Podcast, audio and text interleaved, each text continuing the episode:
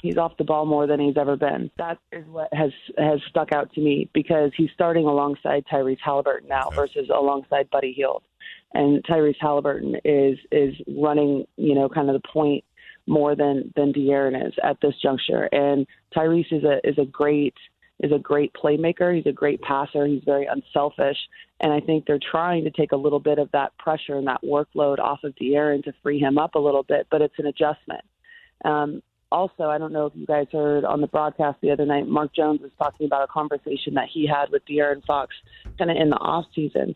He didn't play a lot of, of five on five basketball in the off season.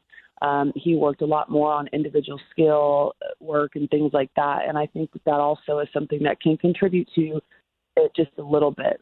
Um, there's nothing conditioning wise and, and also in being in a flow and a rhythm and having like a comfortability offensively than being able to play five on five basketball. I'm not worried at all about De'Aaron. He's taken a couple blows in the first couple games. He had that that um, kind of elbow to the face and left shoulder against Utah.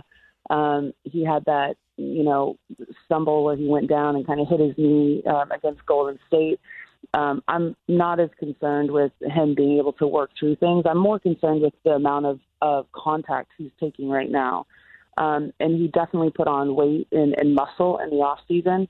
And I, I think that because of that, the calls are, are are not coming like they were because physically he's able to withstand those blows a little bit more.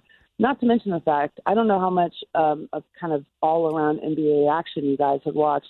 I, the one thing that stuck out to me is how physical the referees are allowing the game to be across the board, not just like you know, kind of the Kings' blinders of how physical these games have been. It's across the league, and so there's an adjustment phase there. I kind of like it.